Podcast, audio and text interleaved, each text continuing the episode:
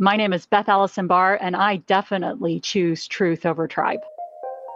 Are you tired of tribalism? I think a lot of what the left supports is satanic. The only time religious freedom is invoked is in the name of bigotry and discrimination. Are you exhausted by the culture war? If they don't like it here, they can leave. You could put half of Trump supporters into what I call the basket of deplorables. Are you suspicious of those who say Jesus endorses their political party? Is it possible to be a good Christian and also be a member of the Republican Party? And the answer is absolutely not. From certainly a biblical standpoint, Christians could not vote Democratic. We trust the lamb, not the donkey or the elephant.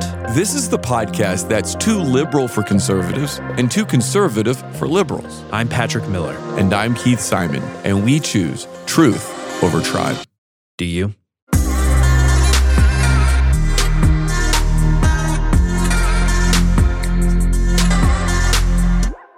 As an interviewer, my goal is to ask questions. It doesn't always mean easy questions. In fact, it often means probing questions. But I want every person who is on this show to feel as though our questions helped them present their view in a accurate and articulate way where they feel like, hey, my personality, what I believe has actually been represented here. So my job is to ask good questions and then just get out of the way. It's not part of my job to answer questions or even worse, sink into a debate. And on most occasions when that actually happens, it's a total disaster. But every now and then it can be a gem. This podcast is one of those times. Dr. Beth Allison Barr, she wrote the book, The Making of Biblical Womanhood. And the minute I read her book, I knew I wanted to talk to her. And I didn't know that when we talked, we'd get into a lively conversation, but an incredibly respectful and thoughtful one. And so I'll be honest, I didn't come into this conversation prepared to uh, debate one position or another. And that's what happens a little bit. But I think as you listen in, you are going to hear the exact kind of conversation that we hope this podcast actually creates a lively, gracious, thoughtful, honest, open dialogue, which is rooted in shared belief about Jesus' authority. So it might help to uh, say what uh, Dr. Barr and I agree upon, because we have a lot of things that we agree upon. We agree that the Bible teaches that men and women can exercise all of the same gifts. We agree that there are examples of women teaching, like Priscilla, expositing, like Phoebe, church planting, like Euodia, overseeing house churches, like Lydia, leading worship and prayer and giving prophecies like the women mentioned in 1 Corinthians. We agree that women like Mary were among the first messengers of the resurrection, and that Paul lists at least one female eyewitness named Junia as an apostle of Jesus. Both Paul and Jesus subverted Greco Roman patriarchy in shocking ways. And it's true that today a lot of Christians misread these texts and almost take them in the exact opposite direction because we're reading it in our historical context, not the original context. And now this means that Dr. Barr and I, we agree that women should be encouraged and equipped to exercise every gift in the church. They should teach, preach, and lead at every level. We also agree that theological systems which reinstate patriarchy by suggesting that all women should be subject to all men, or that men may never be under the authority of women, or that women should yield to whatever their husband says in marriage. We'd agree that these systems are demeaning to the dignity of women, and that they also part ways with Paul and Jesus' teachings. We also agree that these can create fertile ground for abuse or even mishandling abuse. You know, I, I, will never forget picking up Grudem and Piper's book, Recovering Biblical Manhood and Womanhood. And inside of that book, there's this section where they give a list of things that women can do and a list of things that they shouldn't do. And on the list of things they shouldn't do is that women shouldn't be bus drivers, for example, because they would be forced to take authority over men by driving a bus. Now, I remember reading that thinking, I don't know what in the heck this is, but I don't want anything to do with it. And the truth is, it just hasn't matched my experience in the church. During my time at the church I've worked in, I've been managed by multiple women. And to this day, I'm under the authority of a woman who's on our church's five person executive team. In seminary, I had female professors, and one of them, by the way, was one of my all time favorites. I've read commentaries and books by women. I've read at least 20 books in the last year by women. I learn a tremendous amount from women. I work alongside women who are tremendous coworkers and assets to our team, and they are more knowledgeable and more skilled than I am in many key areas. Areas. So I'm constantly learning from them and often following their leadership. So the idea that men should oversee all women is absolutely anathema to me. Okay, so if we agree on all this, you're wondering, do I even need to listen to the podcast? What's left to disagree on? Well, we do disagree on one thing. Uh, I believe that women should not be ordained as elders, or in the podcast, we'll call them elders, presbyters, pastors. We mean the exact same thing. And this debate, it circles around three different passages, two of which lay out the qualifications for elders and include husband of one wife. And this seems to strongly imply that the elders must be men if they have one wife. Uh, the other one is 1 Timothy 2:12 in which Paul says, "I do not permit a woman to teach authoritatively over a man. She must be quiet, for Adam was formed first, then Eve, and Adam was not the one who was deceived, it was the woman who was deceived and became a sinner." Now, uh, this passage needs to be taken in context, but it seems as though there were a few women inside of the church in Ephesus where Paul wrote this letter to, and it seems like they were taking priority over the elders. They were taking over the elders' job. Now, the question becomes if Paul only wanted to stop a few women from taking the priority of the elders, why would he ban all women? The most reasonable explanation is that he knew that there were no women who were elders. The other problem with the New Testament is that while it shows women in all different kinds of roles and women expressing every imaginable gift, there's one role uh, which women are never described in, and that would be the role of elder or pastor.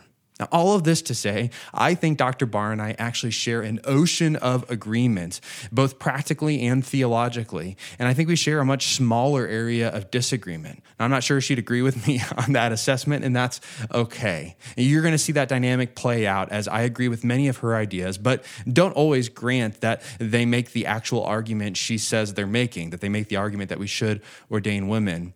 And you will also find out as you listen to this that she is a brilliant and thoughtful person. And she makes incredibly persuasive arguments, which I am definitely wrestling with. So I hope this is a chance for you uh, not to throw stones, but to wrestle with both of us. One last thought before we jump in. This is an issue I care about deeply, both in word and deed. There's a risk to publishing this, by the way, for both myself and for Dr. Barr. There are going to be people on both sides who want us to try to slam dunk on each other, to disrespect one another, but neither one of us do that. We had a two hour long conversation and it never happened once. I think that we both had a lot of fun, and I know that I learned a ton from Beth during this interview. She was gracious, persuasive, thoughtful, and she is obviously a high caliber academic to boot. So let's hop into the interview.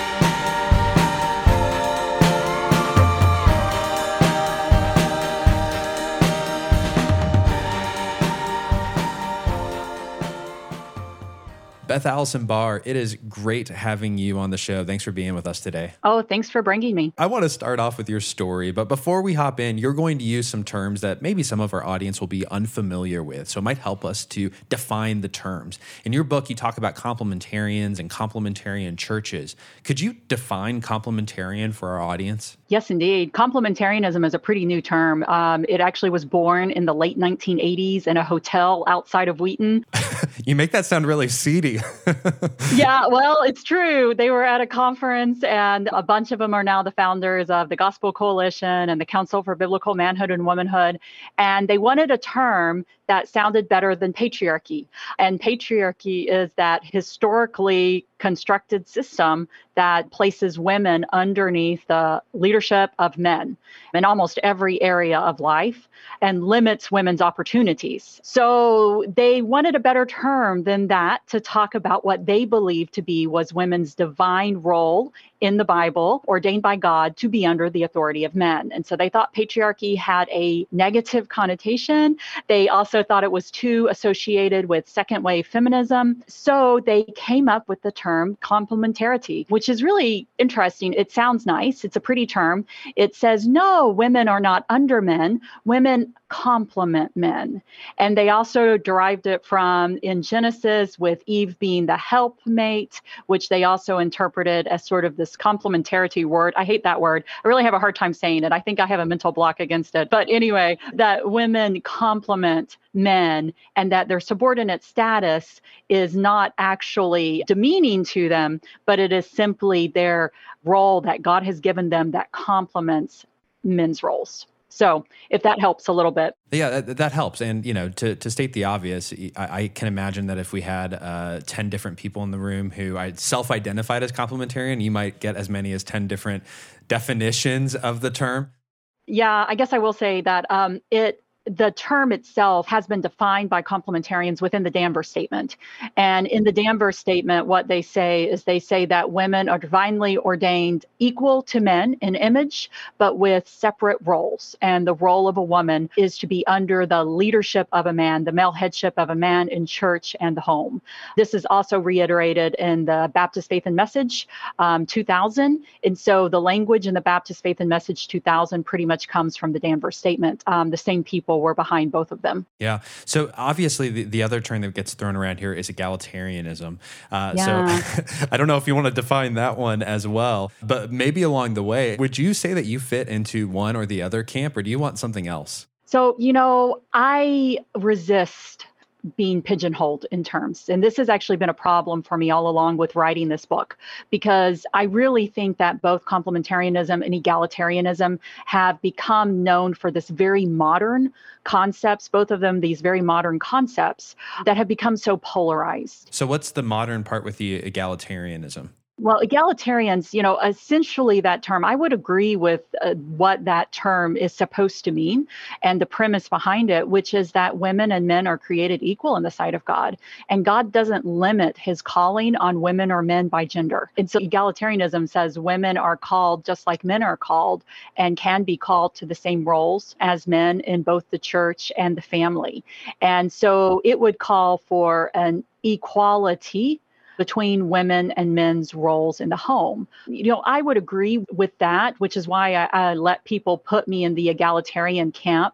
The problem is, is that I think egalitarianism has become equally polarized as complementarian has. And so I'm uncomfortable with that because I think that really what I am arguing for is that we just let God call people to do what they are called to do and that we don't try to limit God's calling based upon our human preconceptions. That's a statement I think I could agree very strongly with myself. I, I remember Michelle Lee Barnewall's book, Neither Complementarian nor Egalitarian. And that title, I thought, well, that's my perfect summary. I don't know what I am, but it's neither of those things. I've read a little bit about her book, and I think I think she's great, and I think what she was going for was really good. But at the same time, I think I would push a little farther in that I really do think that God does not limit women by our sex. Hmm. I don't know if beyond complementarianism and egalitarianism goes quite that far. So I would put that in a little bit is that I do not place limits on women. I, I want to circle back to that. You in your uh, book write about how you grew up in strict complementarian churches and eventually your husband ended up pastoring at one of those churches. But after 14 years there, you ended up leaving. It was a very painful process. C- could you just walk us through your story? Why you left, how it happened? Yeah, sure. So I did. I grew up in a family strong of faith. I don't ever remember not knowing Jesus. And my parents were very strong in their faith. My parents actually were not strict complementarians. Hmm. My mother grew up North American Baptist, which is a different sort of Baptist. My father grew up way out in West Texas, sort of a mixture of Methodist and Baptist. I mean, very small town. So it didn't really matter which church you went to, it was just sort of everybody went to church. So they both grew up with much sort of looser denominational, I guess, ties in that mm. sense. But we ended up in a small Texas town and we ended up at the Southern Baptist Church that was in that small Texas town. And during our time at that Southern Baptist Church, complementarianism was beginning to get a stronghold. This is after the conservative resurgence in the late 1970s. I was growing up, you know, in the 80s, early teen years in the 90s. And this was a time when complementarianism is really coming into its own. It's when the term is coined, it's when the Council for biblical manhood and womanhood form. It is when the Baptist Faith and Message begins the early rewrites that are going to lead to the 2000 Baptist Faith and Message.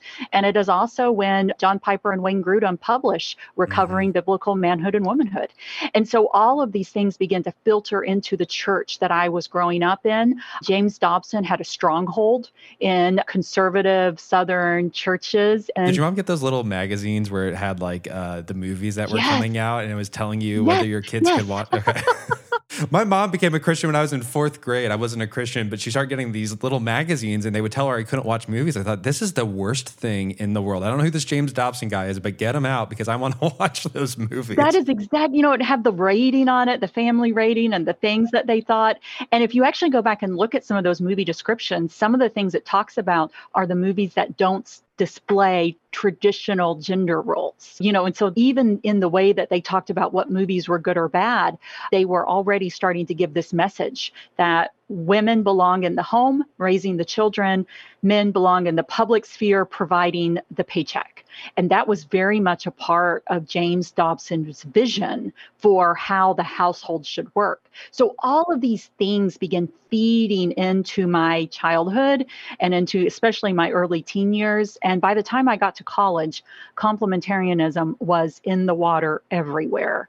It was in all of the women's Bible studies that were held in my college dormitory. It was what all of the college women who were strong in their faith would talk about yielding to male headship and being prepared to yield to the leadership of their husband. I heard that term all the time yield. Were you uncomfortable with it when you were in college, or where were you at? So, on the one hand, I grew up with parents who were very committed to education. There's four of us in the family, three of us are daughters.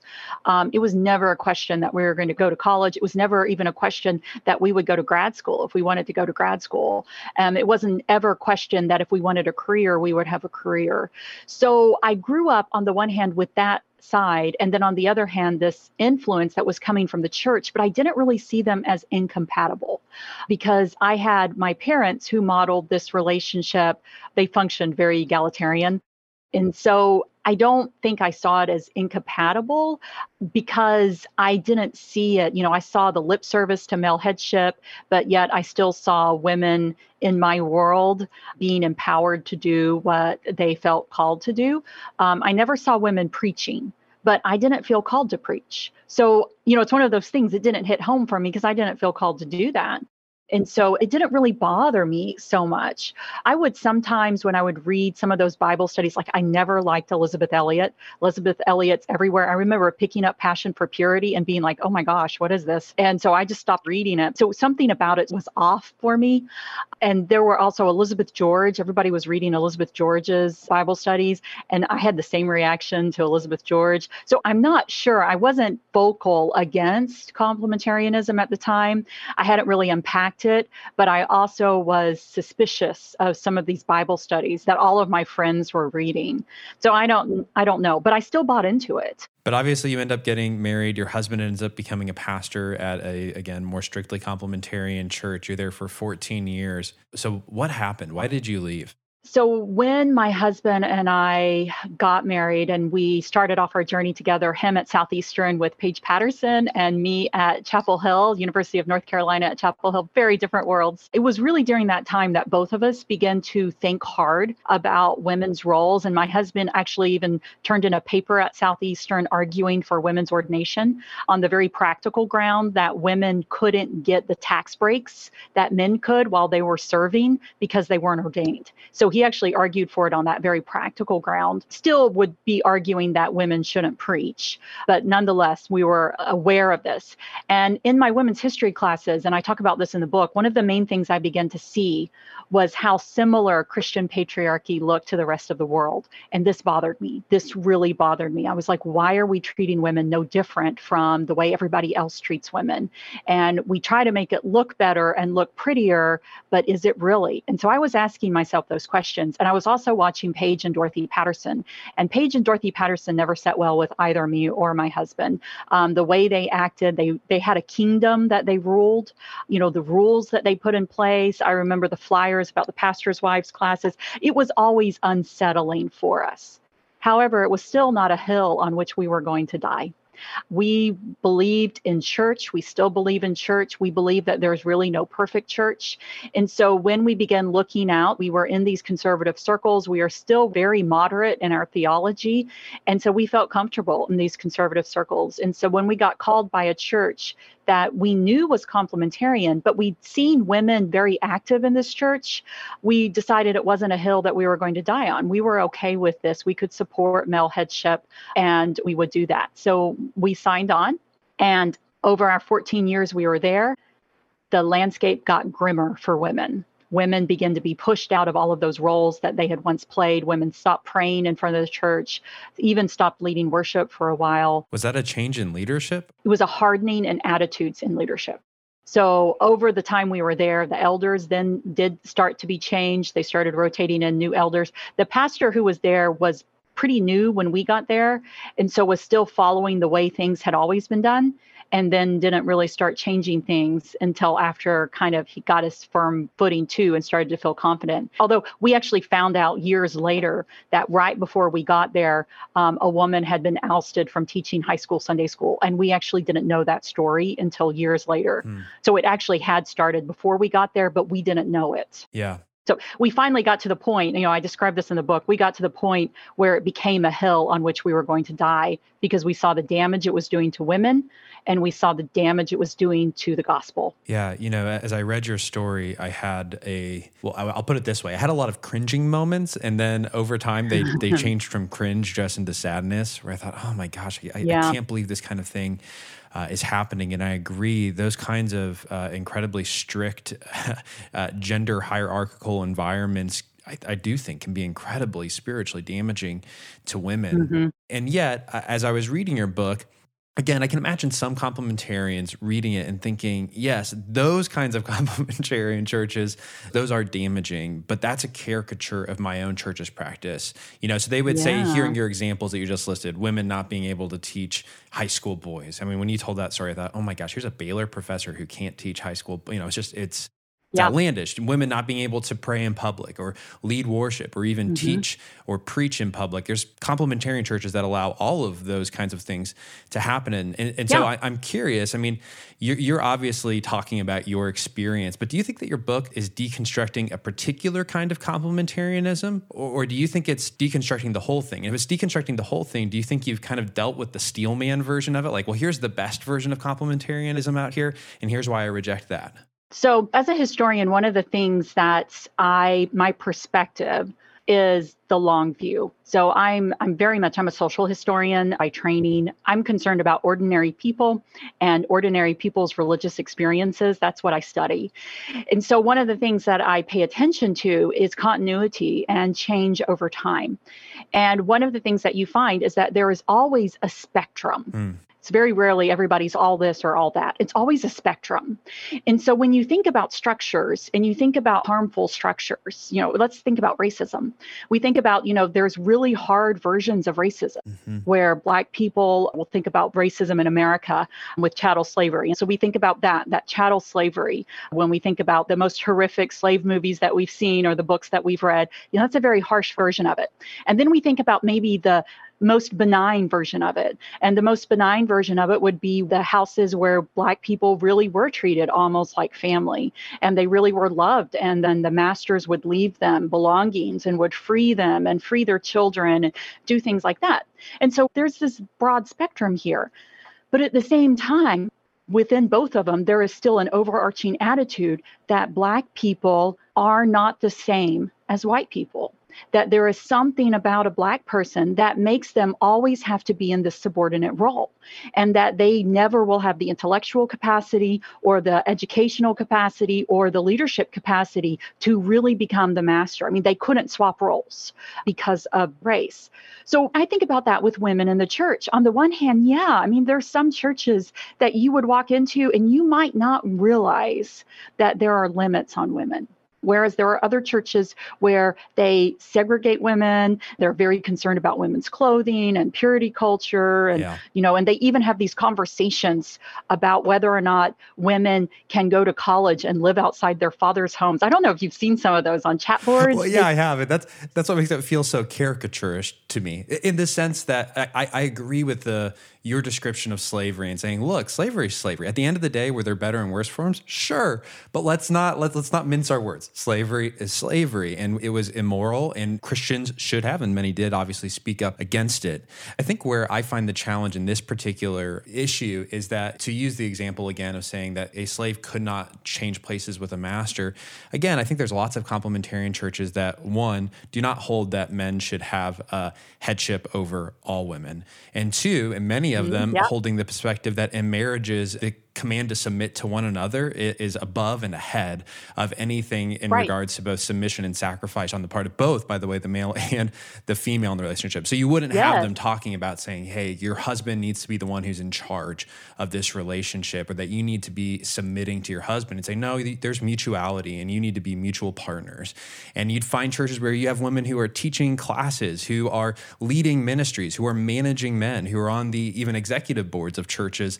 The single thing that maybe you don't see would be women are not ordained there.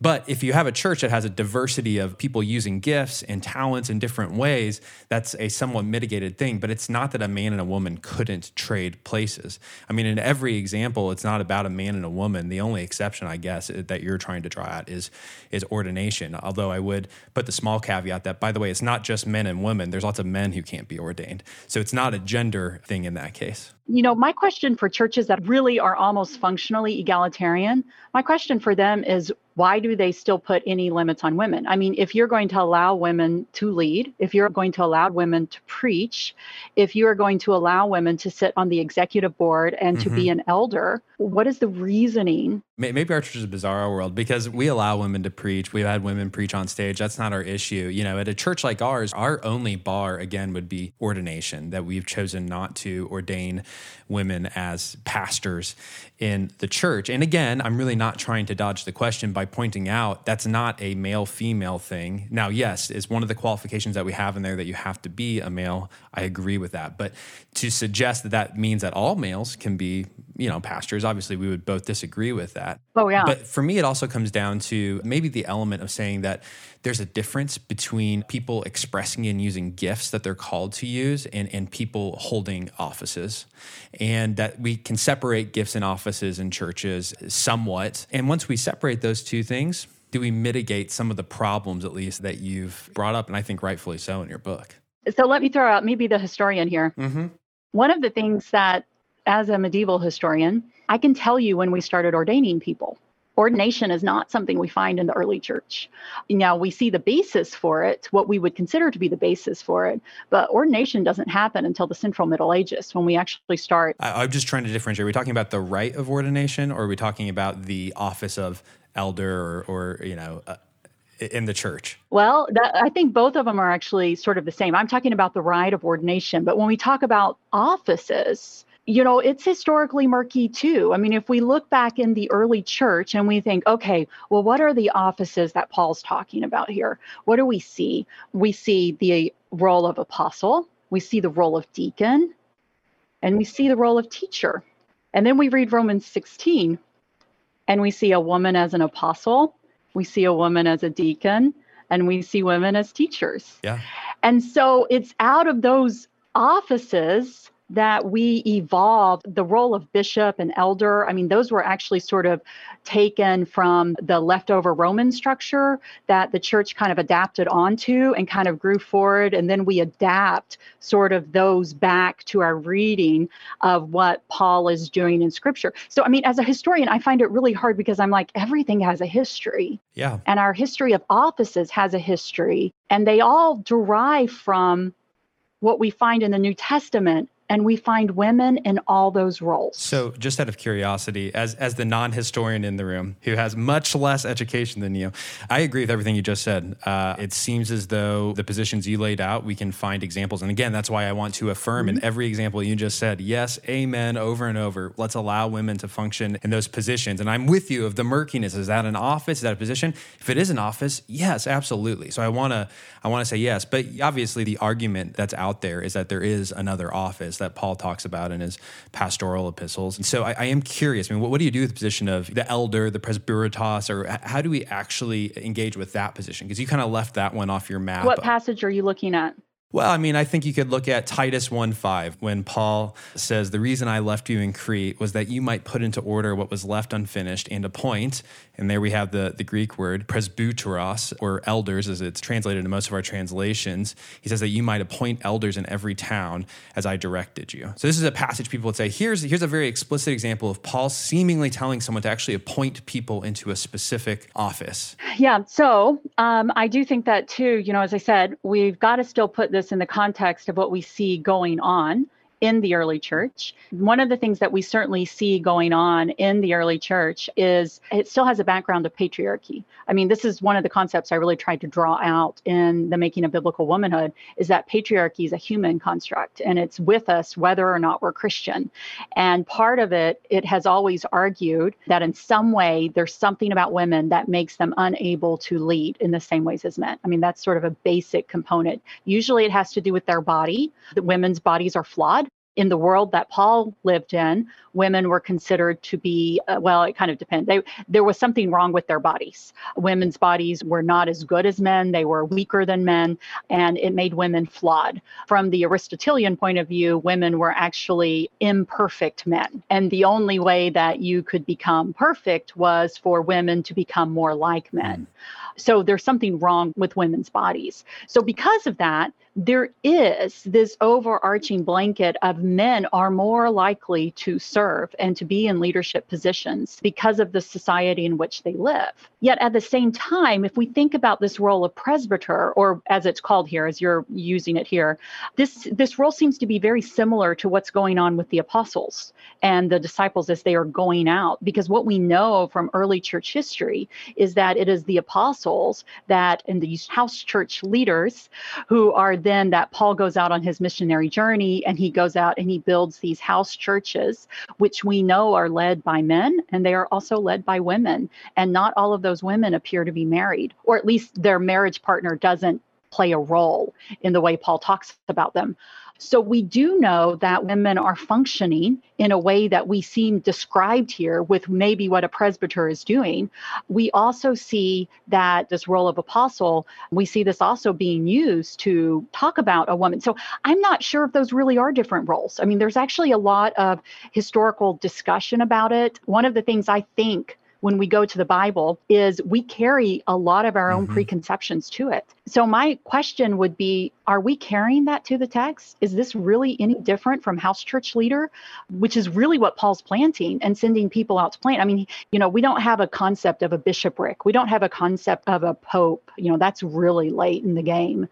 So, what is he sending people out to start? He's sending them out to start house churches. I'm having cognitive dissonance, and it's ironic that we're starting on what we disagree with because I think we have a, a ocean of agreement and and then some significant uh, areas of disagreement. But on the whole, I, I, everything you just said, I have zero disagreement.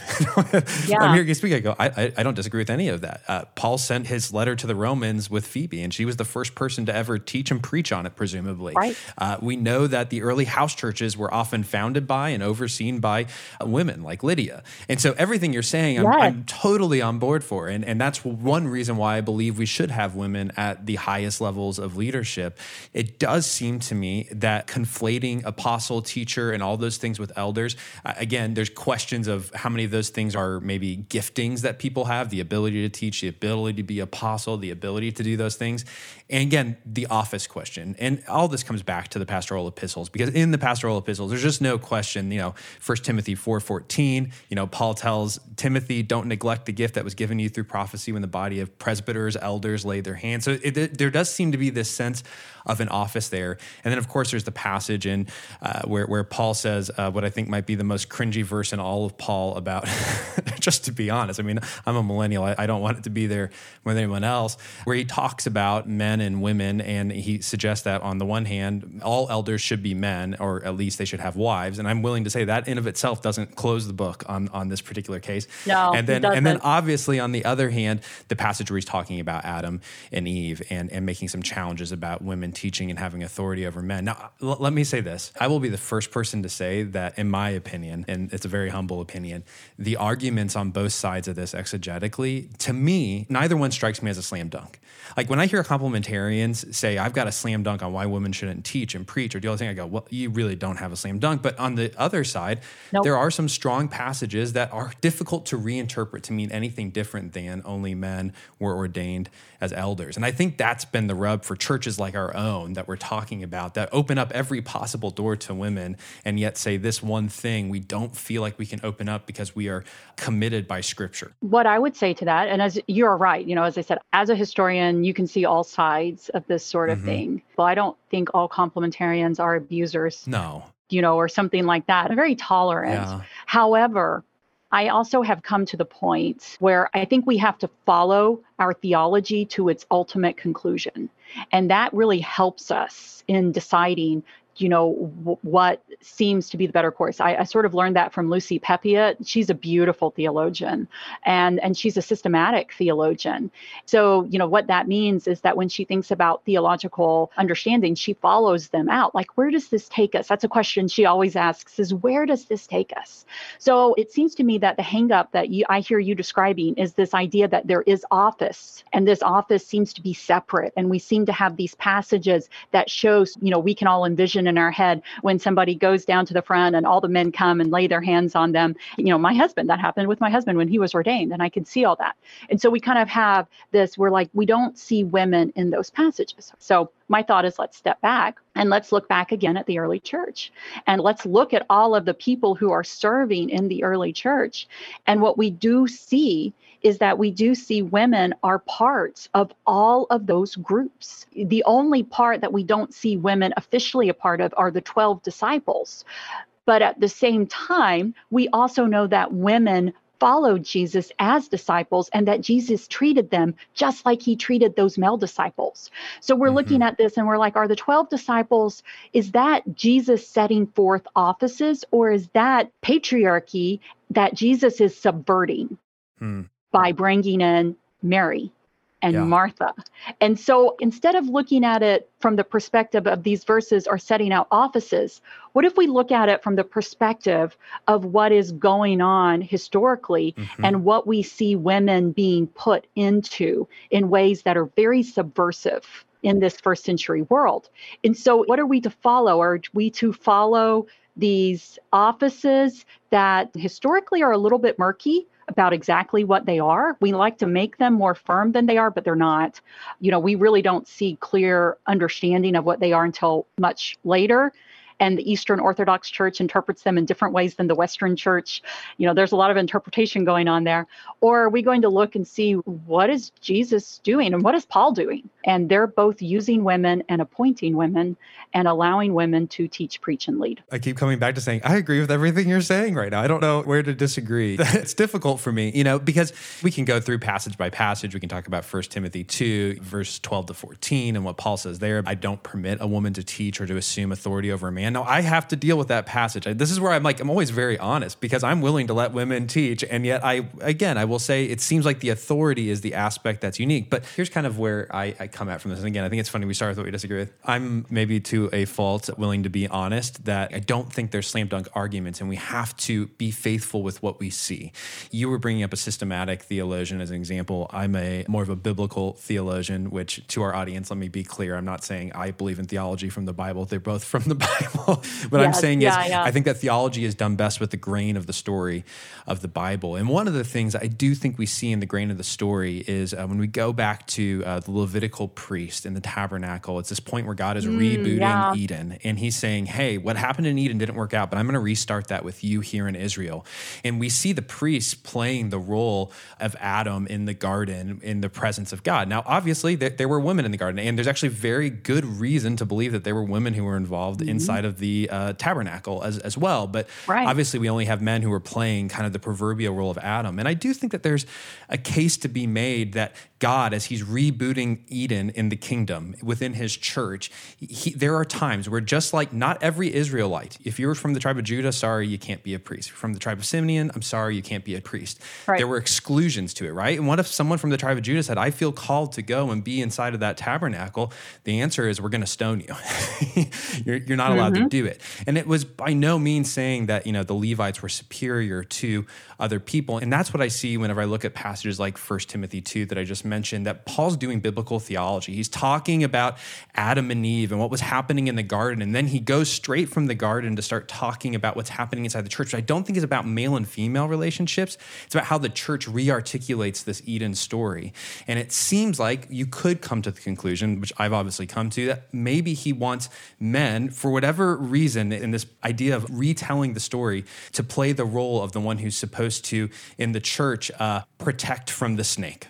Yeah. And actually, what I think you just articulated is the strongest arguments much stronger than going to any of the Pauline passages on authority because all of those have to be put within their historical context. And when we put them within their historical context, we quickly realize what's going on. Paul is either quoting the Roman world around him or he is talking to a specific incidents. So, you know, they're all like really easily understood within their historical context. So, I actually don't think Paul provides any theological reason for why women could not preach, teach, or lead. So, I, I don't think Paul leads us there.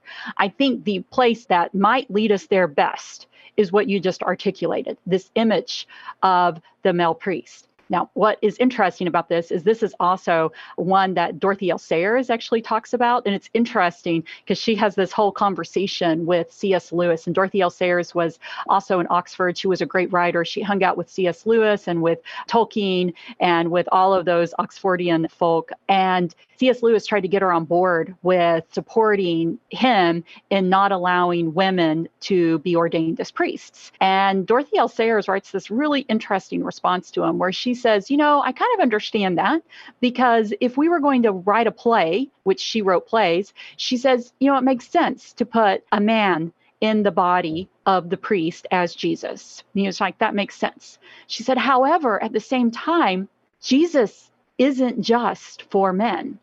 If I think about who Jesus is and who Jesus represents, he represents humanity. And so she's like, theologically, I am not going to cast men in the role of Jesus because men don't represent Jesus. She said Jesus represents both women and men. And so, on the one hand, we do have this patriarchal underpinning in the Bible, which points towards male leadership, just like everybody else. But also at the same time, those men are always flawed it doesn't ever work out well for them if you think about that. And at the same time, there is always this pushing backwards in the Bible, where in fact, we even see this with Paul, where he says, okay, yeah, sure. So maybe women were from Adam, but man is born of woman. And then he says, and everything comes from God, you know. And so, I mean, we see this, this happens over and over again. And we also see in the Old Testament, even though we have these men who are supposed to be leading in this priestly role, we also see women who are raised up who do pretty much the same thing as men that God also pulls up and uses. We see God put women in the lineage of Jesus in a very vivid way that they really shouldn't be in a patriarchal context. And then we also see in the whole creation story when God creates woman. I mean, he really, if you look at that story, there's no hierarchy in that story. Even Russell Moore admits there's no hierarchy in that story. The hierarchy comes after the fall. It's evidence of a broken world.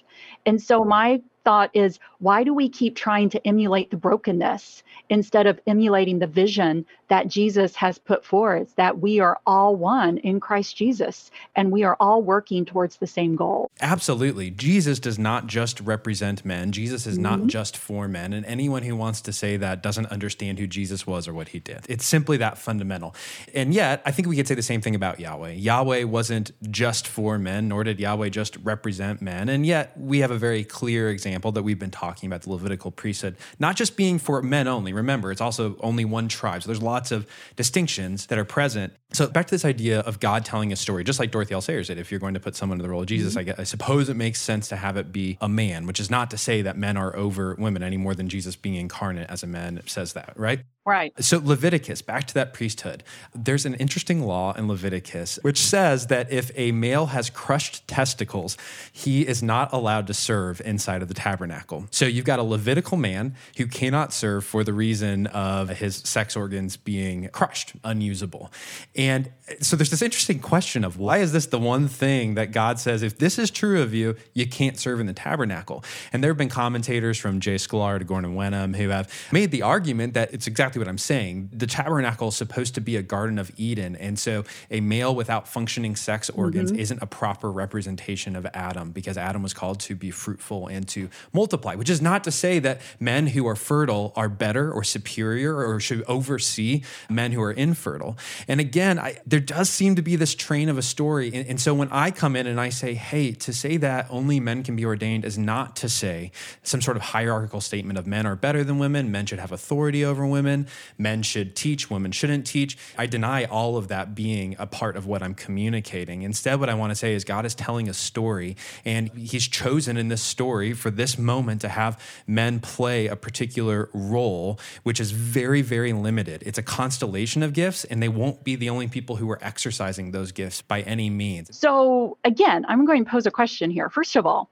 does the Levitical priesthood have a parallel with the New Testament church. I mean, seriously, the curtain was torn. But can I go Exodus 19 on you and say that, yes, if we're going to say the body of believers are a priesthood of believers, we're all priests in this, I would go back to Exodus 19, which says that, by the way, all of Israel is a kingdom of priests. And so Levi was a priesthood within a priesthood. So I do think that you could make the case that the analogy, and actually, if I remember correctly, Peter quotes from Exodus 19 around that passage as well, where he's talking about us being a priesthood the analogy is to the Israelites, it's not to the Levitical priests. Well, that's because Peter's also speaking. I mean, we have to think about the context that they are speaking from. I mean, this is what they know. This is what they are trained in knowing. I mean, even Peter, who is not very well educated, he still understands these Jewish teachings and these Jewish stories. So I do think, on the one hand, we do see that reflection. It doesn't surprise me to see this emphasis on, on men and on the male priesthood in the Old Testament. But again, as I said, you know, we also have this happening over and over again. It doesn't work well. And God makes it clear that it doesn't work well. We even think about this with David and with the kings. I mean, you know, the Israelites keep clamoring for a king, and God's like, You don't need a king. You don't need a king. You have me. Even with the priesthood, I mean, sort of, you know, it's like, You don't need this. You have me. He finally gives in to them. They get a king. It turns out really badly for them all. And so, what is the lesson that we are looking for? Are we looking to continue copying a system that God tolerates but keeps breaking and doesn't work out well, you know, for any of us? Or are we to emulate what Jesus, when he came and tore that curtain in half, and now we are all have accessible to Jesus. I mean, the priesthood of all believers. I mean, truly, um, this is a concept that we haven't really totally grasped what this means. They almost got it with the Reformation, but then they were like, oh no. I mean, the same arguments that you're bringing up, that's like, oh no, it can't mean that. It we have to still put in the safeguards because surely women can't be that.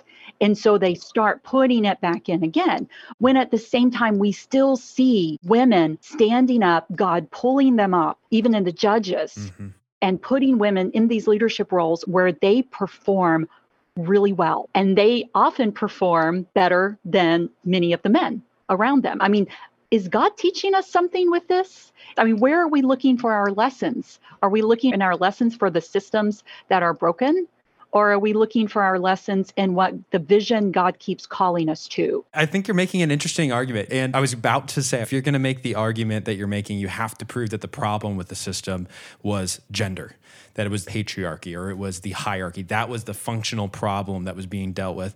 And I'd say, like you just brought up, there could be some cases where you might actually be able to make that particular case. And of course, you're going to have people are going to have counter cases. There's plenty of men who are upheld as righteous examples, and they are patriarchs like Job, like Josiah, Abraham. like Abraham. Well, well, go ahead. Is there something else you wanted to add in there? Go for it. You know, if we think about what's the picture that God's giving us here, the picture is that in this ancient world, the best, the perfect people were the male bodies. So, therefore, if anyone is going to be able to stand before God, it's going to be a male body. And it has to be a perfect male body, as close as we can get, which is why the crushed testicles, okay? But none of those male bodies cut it. The picture that God is giving us is that we can't do it. Even our most perfect, perfect that we put forward isn't going to save us. Mm-hmm. Can't cut it. What cuts it is God. God is the only one who can save us. And God came in the body of a man, but he came through the body of a woman.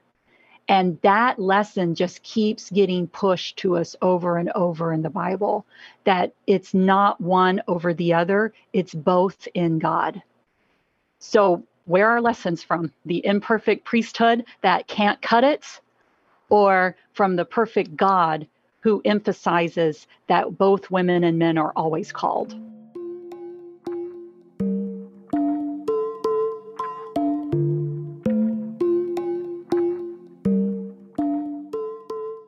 We'll be back to our episode really quick. Look, if you're enjoying the content in here, you want to sign up for our newsletter. We like to write little articles every week that are kind of based on our podcast, but they really take one idea that we don't spend a lot of time talking about and expand them, not to a super long article, but to an article you could read in 10 minutes and get a good little nugget out of that's going to help you think about what's happening in our world in a more Jesus centered way. So make sure to go to choosetruthovertribe.com and subscribe to our newsletter.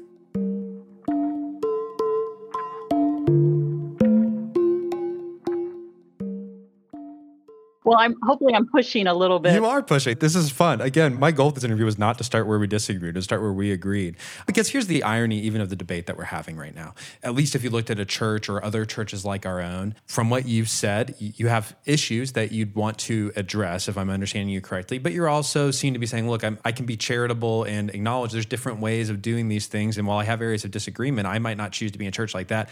It seems like we have some common ground, whereas there's a whole long, big swath of complementarianism out there that I think both you and I would have some serious issues with and would want to reject and resist. And so my fear in having this debate is that we end up having a debate, especially with someone like me who's going to be easy to topple into the egalitarian camp because I'm willing to give a ton of miles.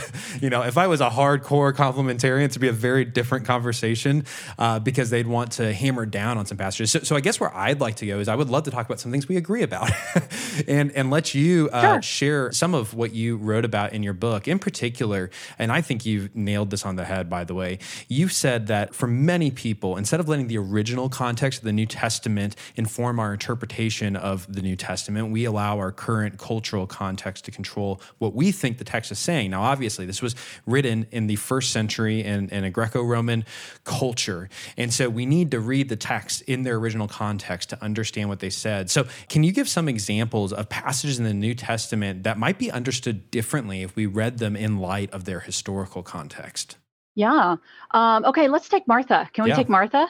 She's really fun. So she only appears three times. And out of these three appearances of Martha, we have constructed this image of Martha sort of being this glorified domestic goddess She's the one who runs the bed and breakfast that the apostles stay in and, you know, for Jesus. And she cooks them dinner. And she, you know, all of our images that we have of Mary and Martha, you know, we have Martha busy in the kitchen cooking food or sweeping the floor, or, you know, even one picture with bed linens under her arm, whereas Mary is sitting at the feet of Jesus and just completely not doing any of these things that she's supposed to be doing. We've turned Martha into Hestia. Uh, yes. Well, if we put Martha in her first century context, what we see here is we see a woman who is in charge of a household. She's a household head, clearly. I mean, all of the evidence seems to, you know, point towards that, which means that she seems to be of some independent wealth. She is mentioned by her name, Martha. Mary is mentioned by her name, Mary. They are not mentioned in conjunction with their husbands. This is also something really interesting about the Bible is that it doesn't tie women to their husbands or fathers. I mean, if we look at ancient texts from the first century Greco Roman world, it's really hard to find women who are not referred to by their husband's name or assumed under their husband's name. I mean, it's just really amazing how much we see women on their own in the Bible. That's something we miss because we are used to people calling us by name. Nobody goes around calling me the daughter of Crawford Allison and the wife of, you know, my husband of James Barr. Nobody goes around calling me that. They call me Beth. So this is a modern concept that we see appearing in the Bible where people are recognized for who they are not what families they're a part of. This is really actually phenomenal, even this. So we see Martha and she is called out by name and her house is the one that they come to. And so, if we put this in the first century context, we have a wealthy woman who's head of her whole household, probably is in charge of whatever business that her family, you know, the income, whatever her family is doing. There's a lot of historical speculation that she is actually essentially, you know, she's part of this Jesus movement and that she is involved in a ministry in Bethany that takes care of the poor. And that we know that there was sort of a community of poor and sick in Bethany. So the speculation is, is that Mary and Martha were actually, they helped take care of this. They were part of this ministry. Martha would not have been cooking the food. She, first century context, she's a woman, you know, it says that the meal was served in her home. Martha's not cooking it. She's a first, I mean, first century wealthy women didn't cook their own food. It would have been whatever servants they had, the slaves that they had in the household, who would have been cooking and taking care of all of this stuff. What is the business Martha's doing? Martha is probably doing ministry business. She is probably checking the books and making sure people are at their jobs in the right way. I mean, she's performing the role of somebody running a household and a ministry from her home. Um, that's the work that Martha's doing. And so we completely miss this because we come to this text with these preconceptions of the 1980s Christian housewife. And we read that unto Martha when it is nowhere in the text. I mean, we have carried all of that to the text. So that's one that we often don't think about. But when we really put Martha in that first century context, it is radically different than the way that we have portrayed her. And I would argue that we miss so much. I mean, just take Paul. Paul is a trained orator in the Greco Roman world. He's educated. He intentionally lets people know how educated he is. I mean, this is part of the thing that makes him such a powerful force is that he uses his education. He uses what he has been trained to do. And he was trained in the Roman rhetorical style, in which what you do to make a case, like any sort of lawyer, or you can think about the standardized test where children have to write five paragraphs to make their case. And Paul does this over and over again. And the standard is to call out what's going on and then say, but the Jesus way does it this mm. way. And this is pretty much what Paul does over and over and over again. Could you talk about the household codes while you're on that? Yeah, sure. It is remarkable how we have fixated on the household codes. Maybe explain what they are really quick for our, our audience. The household codes, they come in several passages. Ephesians 5 is the most common one. It's the one that we read at all of our marriage ceremonies and probably a lot of us have memorized. And it essentially it says wives submit to your husband as to the Lord and it says husbands love your wives as Christ loves the church, children obey your parents, slaves obey your masters. That's pretty much that's the household codes. And we see those repeated several times throughout the New Testament.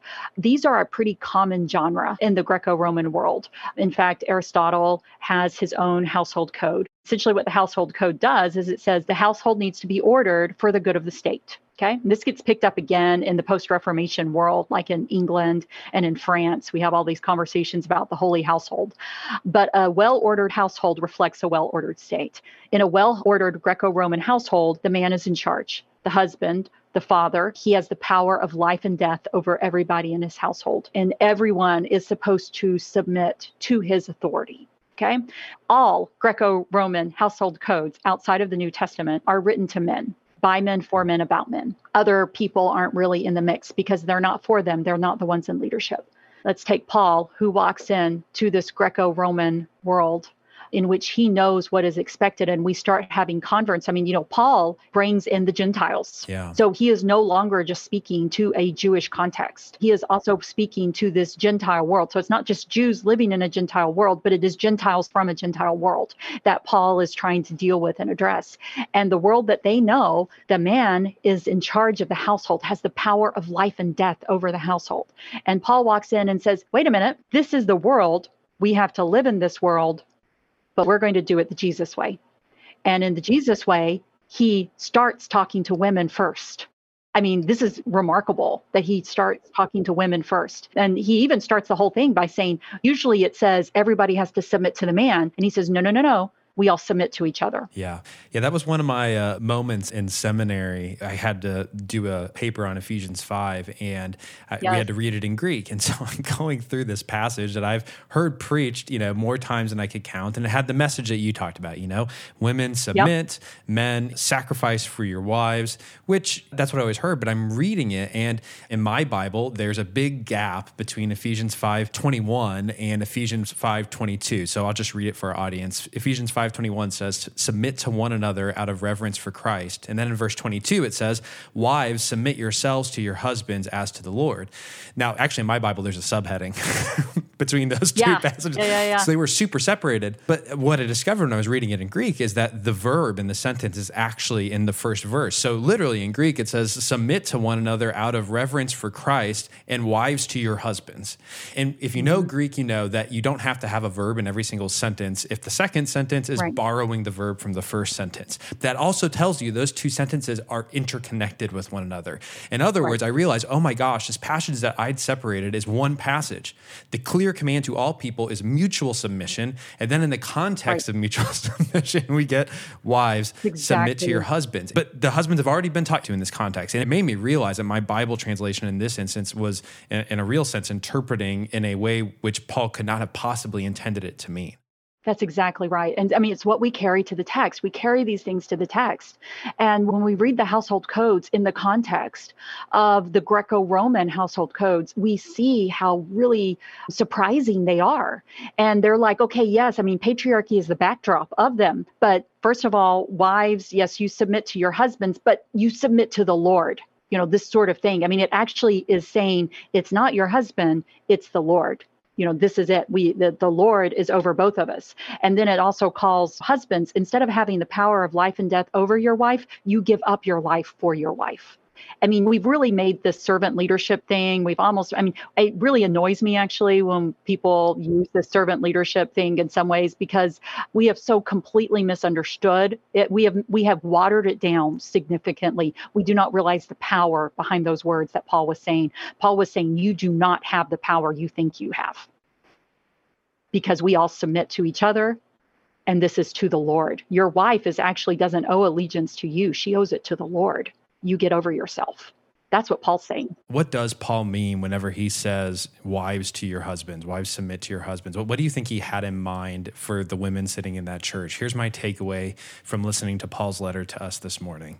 i'm thinking he's telling wives that with their husbands that they are called to sacrifice for the other people in their lives you know that this is called and you can you can even think about it in the first century world these women in these churches do not have the power that men have. They simply don't. And so what paul is saying is saying yes in this world in which you live you have to submit to your husbands but you realize that you've got god who is over them. And then he says and you also know that your husbands they don't have the power in this world that they have in the Greco Roman world. They are called to not only submit to you too, but they are also called to give up their lives for you. It would have been radical for those women to hear. I mean, especially if we pull this and we put it in with like First Corinthians and we take it with First Corinthians 7, which talks about the marital debt that husbands owe their wives marital debt, sex, but wives owe it to their husbands, but husbands owe it to their wives. And then he says, Women, your bodies are your husbands, but your husband's bodies are yours this is radical, this mutual sort of thing. This is not language women would have heard. And so I think women, you know, we hear submit and we're like, oh, what does submit mean? Blah, blah, blah. I don't know if those women would have even heard submit. What they would have heard is, oh my gosh, my husband is just like me in the eyes of God. I mean, it would have been the, I cannot even imagine. Yeah, we're both called to submit.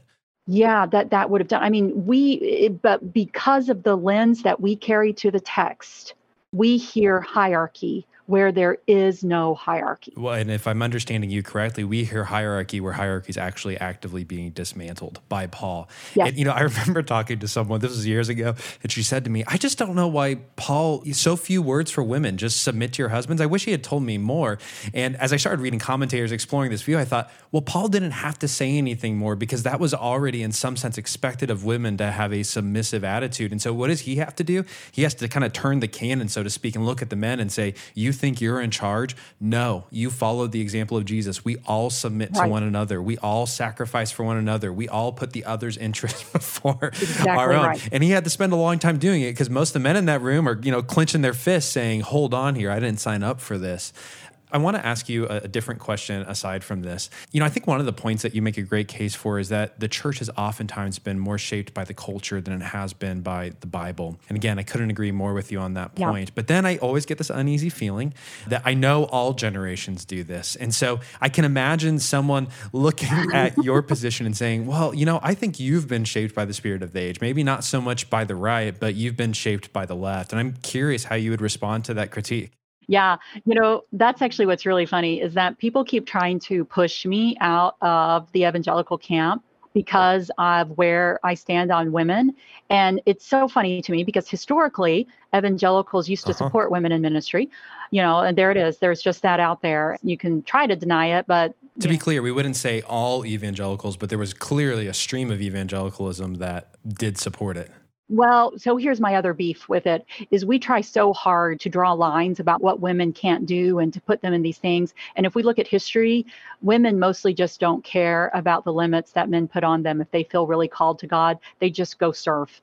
And I'm even thinking about the TGC review of my book where he got fixated on Bridget, you know, which I mean, I did call out that Bridget was accidentally ordained. But this is actually funny in the medieval text because Bridget didn't need the ordination. She's acting like a bishop. She does all the work of a bishop. Everybody recognizes this. And then we have this funny story where this priest accidentally ordains her because he's drunk, but she she doesn't need it. I just, I gotta say, I love the Middle Ages. The stories, you know, in church, it's like, then my pastor was drunk and just accidentally ordained her. I mean, how does that happen? it's it's hysterical. It is a funny story. Medieval people thought it was funny too. So the point of the story isn't that she's ordained. The point of the story is that her authority is already recognized in what she's doing and that everybody accepts it. the irony for me hearing that, by the way, is that that sounds like my view. What does ordination matter? That is a fair, great question. hmm Why are we drawing lines when women are just doing the work of God? Yeah. They're trying to push women out from doing this work. So instead, what we do is we see women having to go around all these barriers to be able to do what God wants them to do. They end up often doing it anyway, but their journey's much harder. And it's like, what if we just let them do what God called them to do? Yeah. And I agree with that. I want churches to do that. And because I say that, people keep trying to push me out of my evangelical world. And I'm just like, y'all, you don't know me. You do not know how much my theology is probably very similar to your theology. You just can't accept that I could be at the place where I am and believe that God calls women and men to serve in the same ways. I mean, that can't, that's not conceived. So I would say, first of all, they're wrong about what shaped me Yeah. Because I'm shaped more by conservative evangelicalism than I am by progressive evangelicalism. So their assumption about what's shaping me is wrong.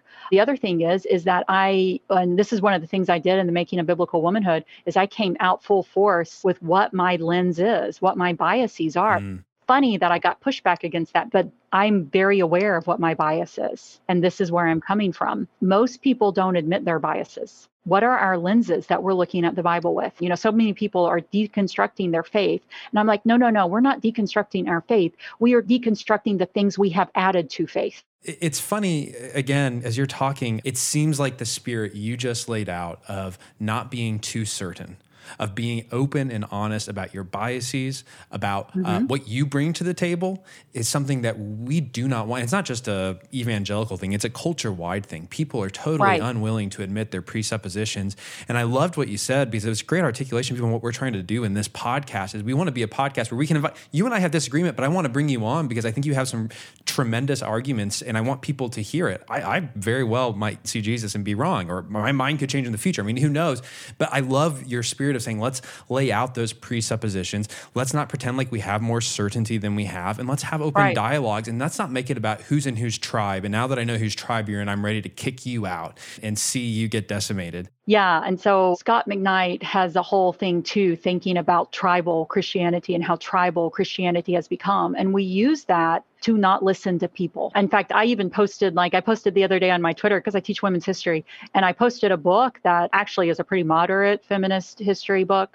Just because I posted it, all of a sudden people assume, you know, and I'm like, y'all, in academia, I read all sorts of things. That's what we do. We read things that we don't agree with and we think about what we can learn from them. And you can't be tribal and have that attitude. If you can't read something that you disagree with, you have not been honest with yourself. There, there's no ability to go look in the mirror because, and this is my whole thing, even as we've talked, I've come to my position on this particular issue by reading arguments from people that disagreed with me and saying, you know what, they're right, I'm wrong. And if my idea doesn't hold water to what they're saying, well, I, I need to change my idea. I need to change, especially in light of what scripture says. You know, you were just bringing up a moment ago about deconstruction, and that was a question I actually wanted to ask you. There are a lot of people, I'm thinking about about podcasts like The Rise and Fall of Mars Hill, which I don't know if you've been listening to that. A lot of people have been listening to it, and there is just a tremendous history of hurt in the church, of spiritual damage that's been done. And, you know, as much as I want to say uh, we'll stop, I know that that's part of being in a human community. There is hurt, but we should resist it. We, we shouldn't be okay with it.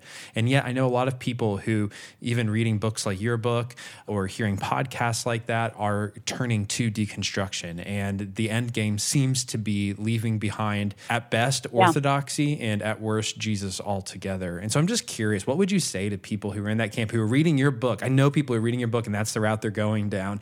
What do you want to say to them? Well, I, I will say one of the things that I've actually been really happy about with my book is how many people have said that it has brought them back to faith, that they've read it and because my faith comes through so clearly. And so they're like, maybe it's not God who's wrong, maybe it was people who were wrong.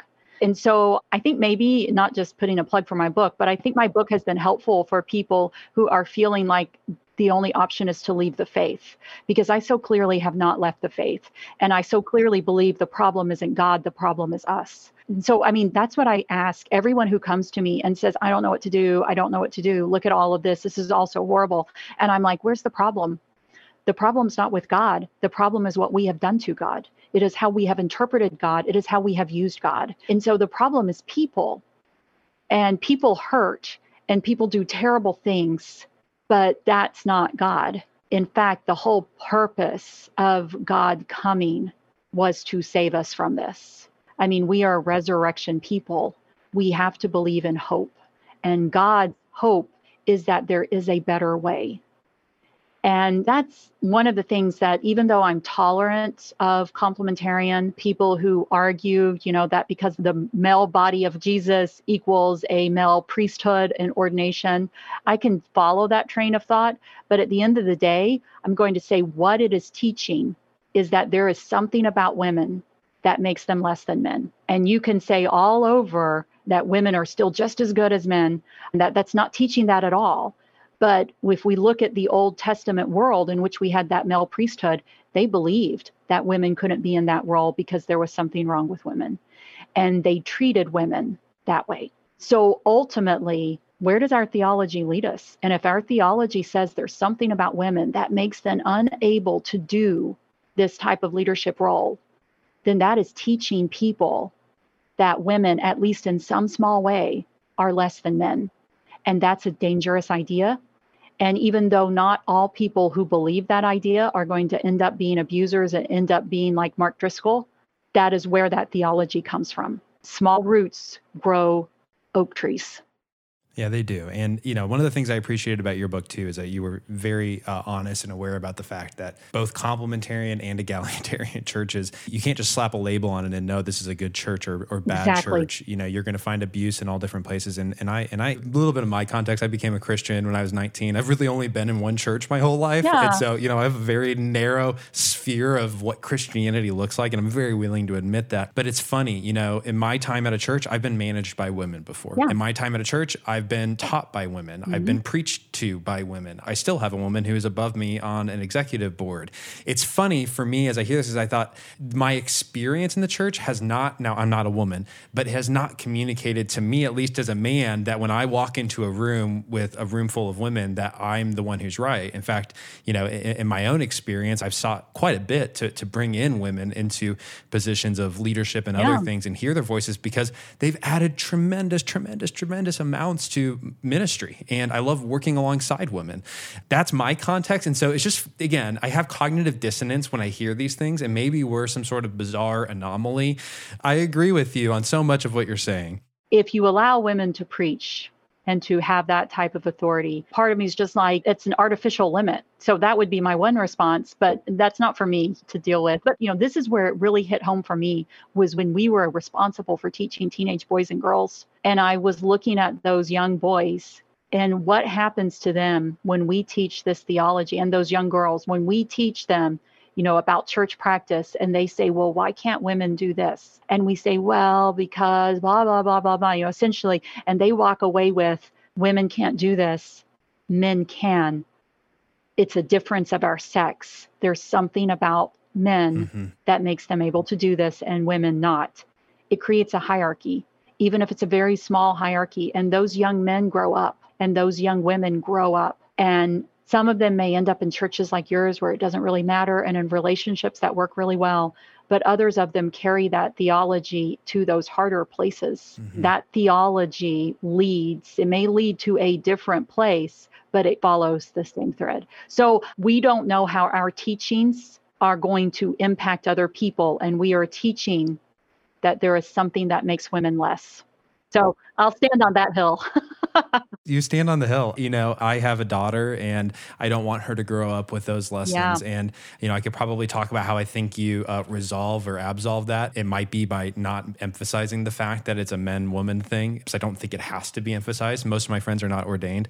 But I hear your point, mm-hmm. and I mm-hmm. do want to resist that with within the church. And again, uh, every church is going to handle that differently. You know, this kind of leads to, and maybe we've been going on for so long, but I've really enjoyed this conversation.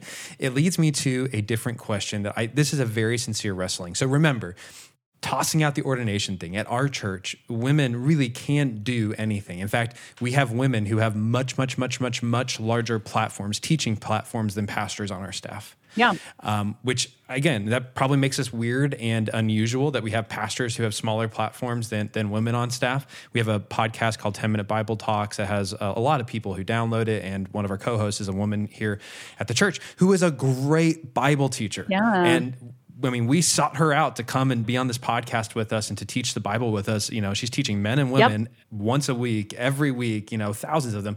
And again, we have plenty of pastors who don't have that exact same platform, you know. So I hope my daughter grows up hearing Tanya. But one of the problems we have run up against, and maybe you'll say, well, it's because you're a complementarian church. I, again, we don't even call ourselves a complementarian church, but I'm I'm willing to let that sit here in this conversation, is as you want to elevate women into leadership positions in your church, one of the challenges is finding people, women who want to do it. I want to minimize the distinction between men and women as much as humanly possible. I'm just willing to say like that's a personal disposition thing, I think. I really do want to minimize it. And yeah, I read these sociological studies that suggest that on average men and women have different interests. On average men and women choose different kinds of careers. But I'm just curious. I mean, I know you've seen that research. I know that you have some sort of response to it. And this is from a very sincere wrestler. It's the difference between gender and sex. Gender is culturally constructed.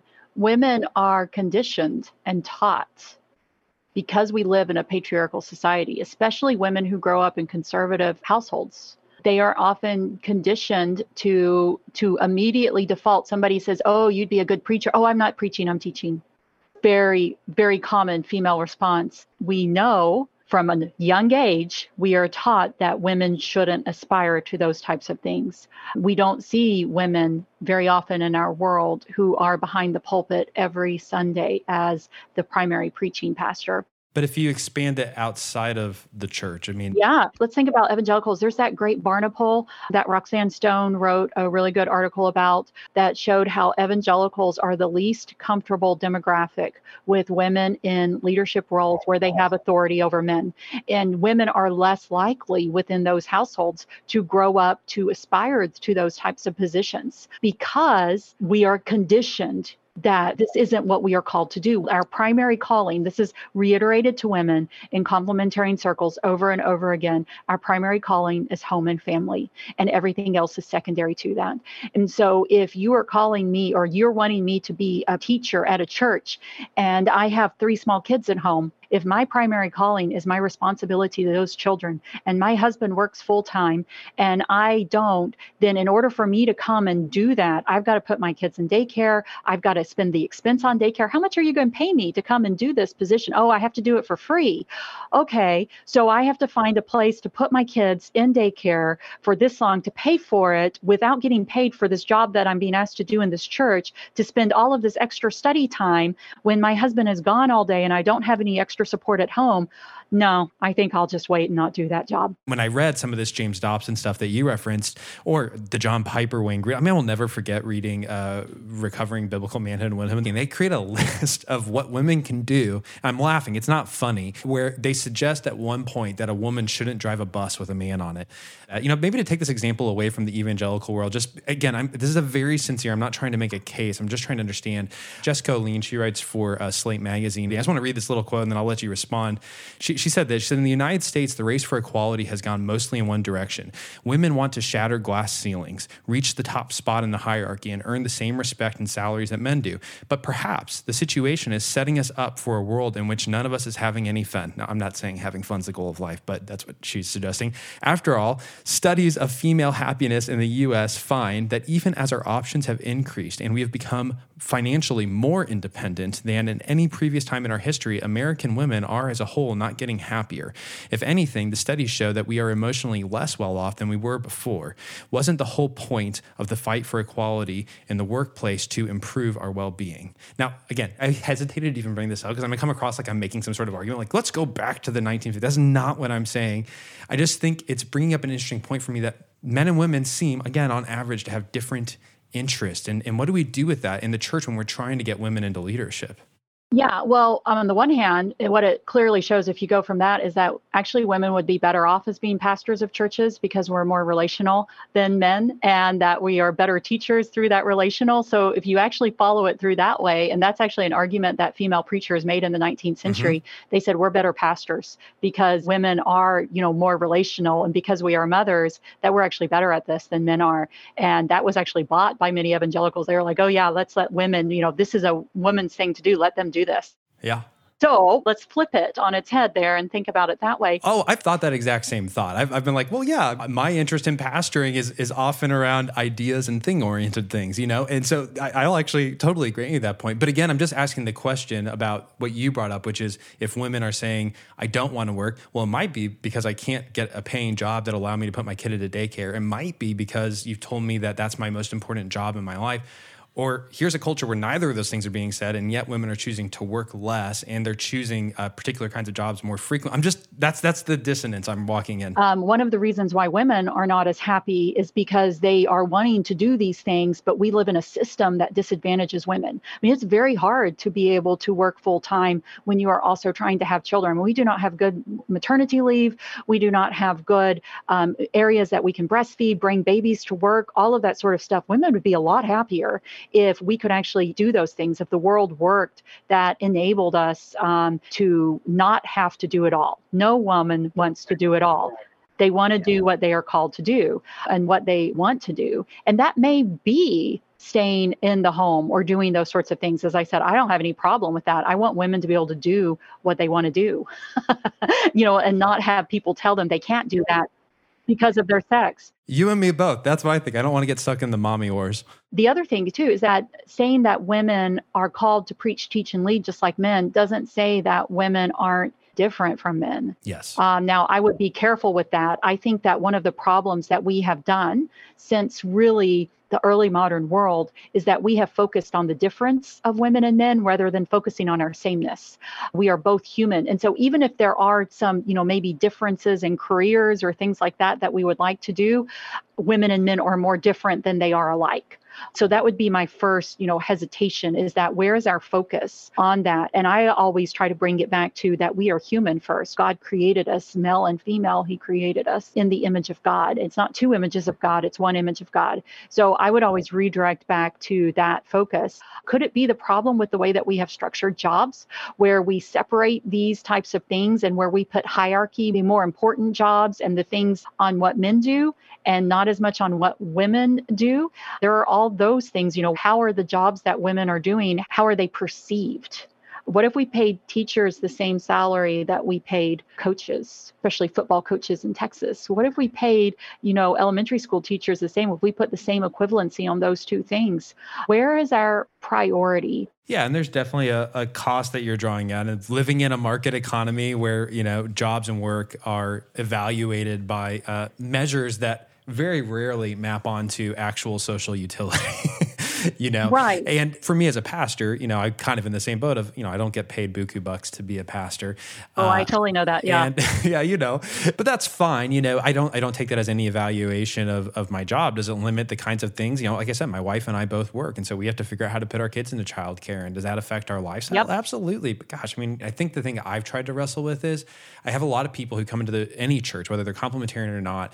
And it's like they come in with an abacus and they're going to just start ticking off how many women do I see compared to men? And behind the scenes in my head, what I'm often thinking is that sounds really fair. The problem is you don't know the story of the four or five women we asked to do that and tried to give everything that they could possibly need to do that, but they just said that's not what I want to do. I want to do something else with my life, which is of course their free choice and their decision to make. And so I wonder whether it's complementarian or egalitarian, is there a way of evaluating uh, empowerment of women in churches that is not related to just counting? What I would ask myself is I would ask, why are women turning down these positions? I would go back to all those women and say, what is it? Is it just because you really don't feel called to this or what else? What is behind this? Yeah, we yeah, we do how have you structured these positions that women are turning them down? So that would be a big question because I've turned down a lot of things that I actually felt called to do that I felt like I'd be good at doing and that would, but I was just like, I can't do that. You know, my life doesn't fit where I can add that into it. You know, it's like, well, what am I going to give up in order for me to do that? Um, I don't have any room to give up anything, so I'm not going to do it. You know, so I, w- I would get behind that and say, well, have we created and I'm not wanting to call your church out. I'm just saying these are questions in general. It's like, why are certain types of people turning down roles? I mean, you can think about this with people of color bringing into churches, and everybody's like, oh, well, we tried. We asked this person, we asked this person, we asked this person. And I'm like, well, why? You know, if no one's saying yes, I would get behind that and say what is going on that is creating a system where the type of people that we want in this role are turning it down. And so, okay, I'll bring in the advocates and say zero. Uh, maybe that's a, a red flag. But, you know, we, we ask a lot of those questions, and ironically, we get a lot of the same answers. In fact, what I've discovered is the more we've emphasized some of these things, the less interested people seem to be. Now, people do take those positions. So right. It's not as though it's, it's never happening. That's not the picture I'm trying to paint. I do not want to become a gender essentialist and say, if you're a woman, you will want to do or if you're a man, you want, there's always going to be outliers on both sides. I mean, that's the other thing, too. As a scholar looking at things is that you've got to put it all into perspective. And the dean in the grad school here is a sociologist, and we have all sorts of interesting conversations because he asks things like sort of what you just asked there. And I'm like, usually there is something going on that you can help understand some of these things. What I do know historically is that we have seen a whole lot of women who have pushed against traditional gender norms. And there is a broad history of women who didn't want to do traditional gender norms. But then the other thing is gender is culturally constructed. So I don't know. I mean, it also is when you move work outside the home, it always makes it harder for women. You know, if we could take children into the workplace or we could take work home, that helps a lot. And the other problem with women, too, is that if they step out of the workforce because of their children, it's really hard for us to get back in or to get back in at a level where we left it at. And so, you know, there are real structural problems. I think hearing some of those things, you know, people could say, you know, are those avoidable structural problems or, you know, someone leaving and coming back? You know, if, if I left my job for five years and, and then came back, it seems to me not quite reasonable to expect I could do it at the same level. But again, I agree with everything that you're saying. And, and I hope that churches are actively creating, but, you know, something we, I, I lead our digital team. And so it's been fun for us because one of the beauties of digital is that it requires a less scheduled nature in many ways than uh, right. in person ministry often requires. And so it's allowed us to have, you know, women on our team who are able to not only not live in our city, but zoom in and have their kid on the Zoom call. Like th- there are flexibilities I do think technology yes. is increasingly allowing churches and other organizations to embrace. And we're fighting hard for that. But I have so enjoyed this conversation with you. I love a good sparring back and forth. You've brought up some great points. I know everybody's going to walk away from this and I will be permanently discredited. They will say, yep, you were wrong. But that's not a shocker. You're never going to win in a debate with a medieval theology biology professor.